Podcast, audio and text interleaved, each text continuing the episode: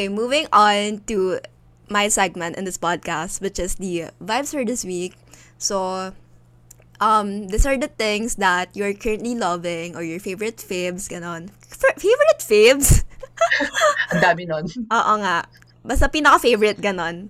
Or things that you are obsessing with or your intention for this week. So, what's your vibes for this week for you? For me, my current vibe this week or syempre season, catching up with friends online, lalo na may mga time na tayo kasi syempre kahit papano may konting break na tayong na ipapasok dyan. And especially, hindi lang friends, but and family, but myself. Kasi syempre, um, this is also a special time for you to rediscover yourself. So for me, yun yung pinaka-vibes ko this week na ma-rediscover yung ano nga ba yung nagustuhan ng mga tao sa akin and syempre nagustuhan ko sa sarili ko. So parang spending some alone time na din kasi kahit papano nga may time na tayo and syempre this week lalo na kasi parang mas nafi-feel ko na minamahal ko lalo yung sarili ko and na-express ko siya through social media content like kung ano yung gustong gusto kong ginagawa maging masaya lang ako like feel ko I'm starting to really fall in love with myself all over again. Wow, that's such a beautiful thing. And I love your intention. I mean, like, self-discovery is, sabi nga nila, is the lifelong journey and should always be, like, allowing yourself to evolve every single day and having that intention is super, super nice kasi eh, especially this age na pa-adulting and eh, let's dive into that later about evolving stuff.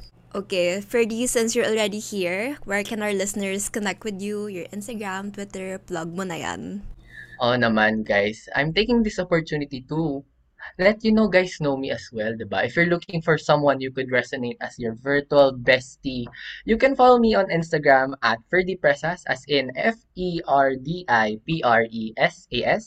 TikTok with the same username as well. So, mas active ako sa dalawang ano na yan, social media sites.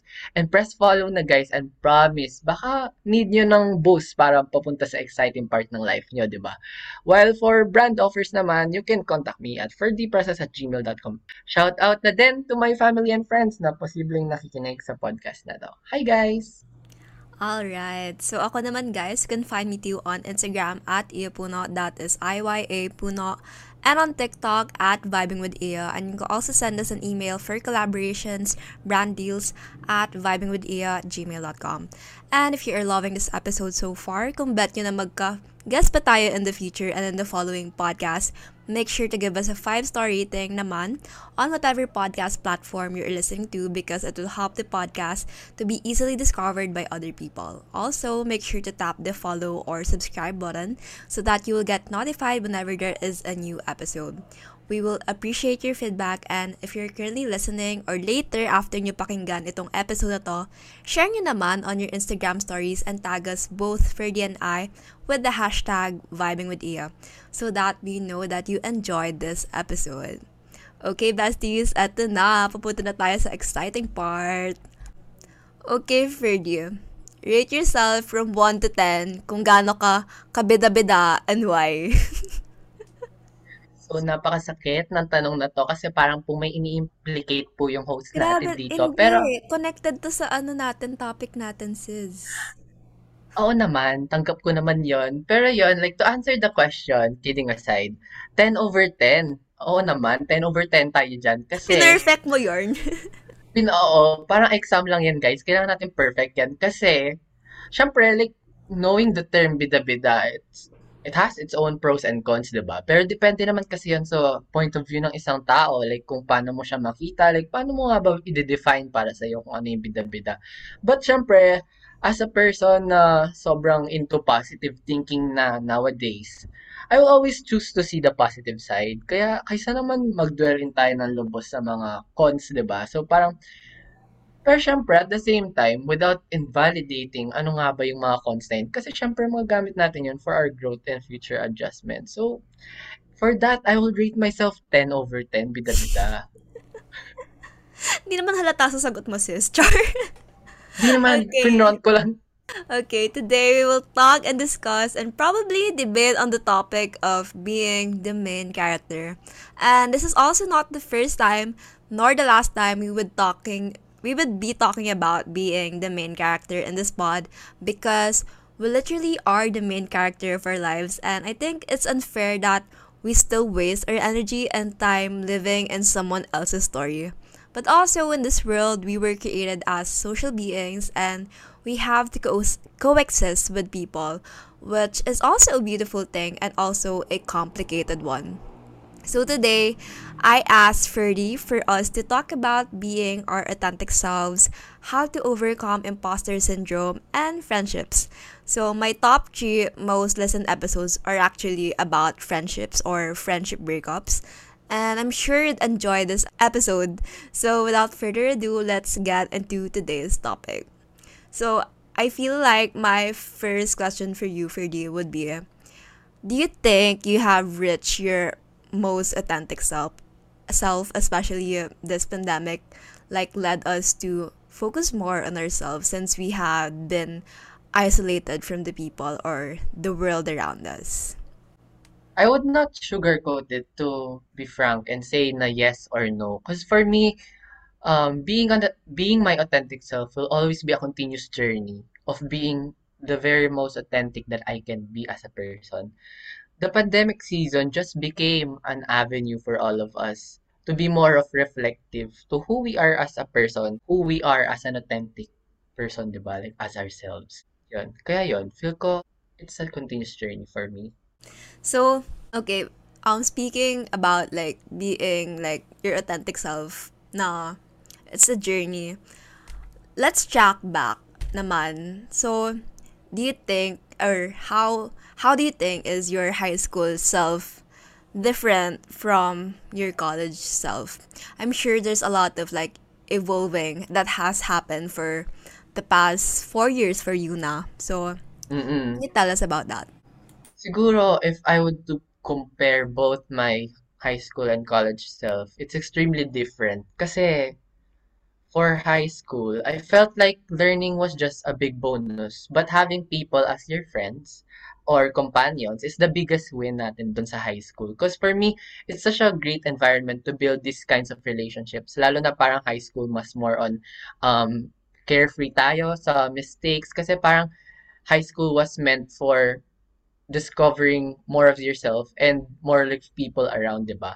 Versus college naman, which is more about yourself and being mature about it. Kasi for me, sa college, like the future it holds sa buhay mo, na sobrang kailangan, hindi man sobra, pero like mas added yung pressure na kailangan mong may ma-achieve. Kasi dito, parang you're talking about what you're gonna be in the next years, ba? So parang kung compare natin sa high school, parang carefree discoveries ngayon, I mean from that moment. Ngayon naman, parang a single mistake can really make a big impact to yourself and sa life mo na din since parang you're talking about your future self, 'di ba?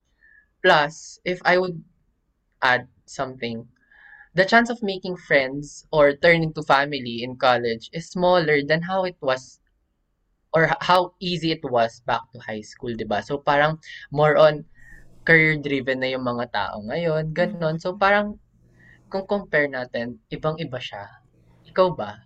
I like that you mentioned na like one simple mistake could you could make sa college it could affect your future. But I feel like my high school self and my college self are still kind of the same na in the sense na I'm still an overachiever. But then now I feel like I'm more carefree of my actions. I mean like when I was in high school, sobrang I'm just because I was in the best section nung high school and that was a Mm, super big deal at least for me mm, when I was in high school. But looking back, like I could have still enjoyed my life even if I was in the best correct. section. Pero yeah, I, I, I did not allow myself to enjoy my youth that time, especially being a teenager. I was like super focused on my studies and all. So I feel like um, meron akong mga na-miss na moments during high school. But then, you know, still telling myself to be in the present ngayon. So, now that I'm in college na, well, sadly, pandemic happened. I I still try to allow myself to go out and naman wag seryosohin yung ano studies ko. But siguro mas balanse yung studies and friends and personal life. But then I know it's super ang hirap kasi sabi mo nga parang there's more pressure to be more seryoso sa college. But then, di ba kung dun ka lang nag-focus about sa studies mo and all, especially in this pandemic, yeah, mahirap. Ayun. Ayun.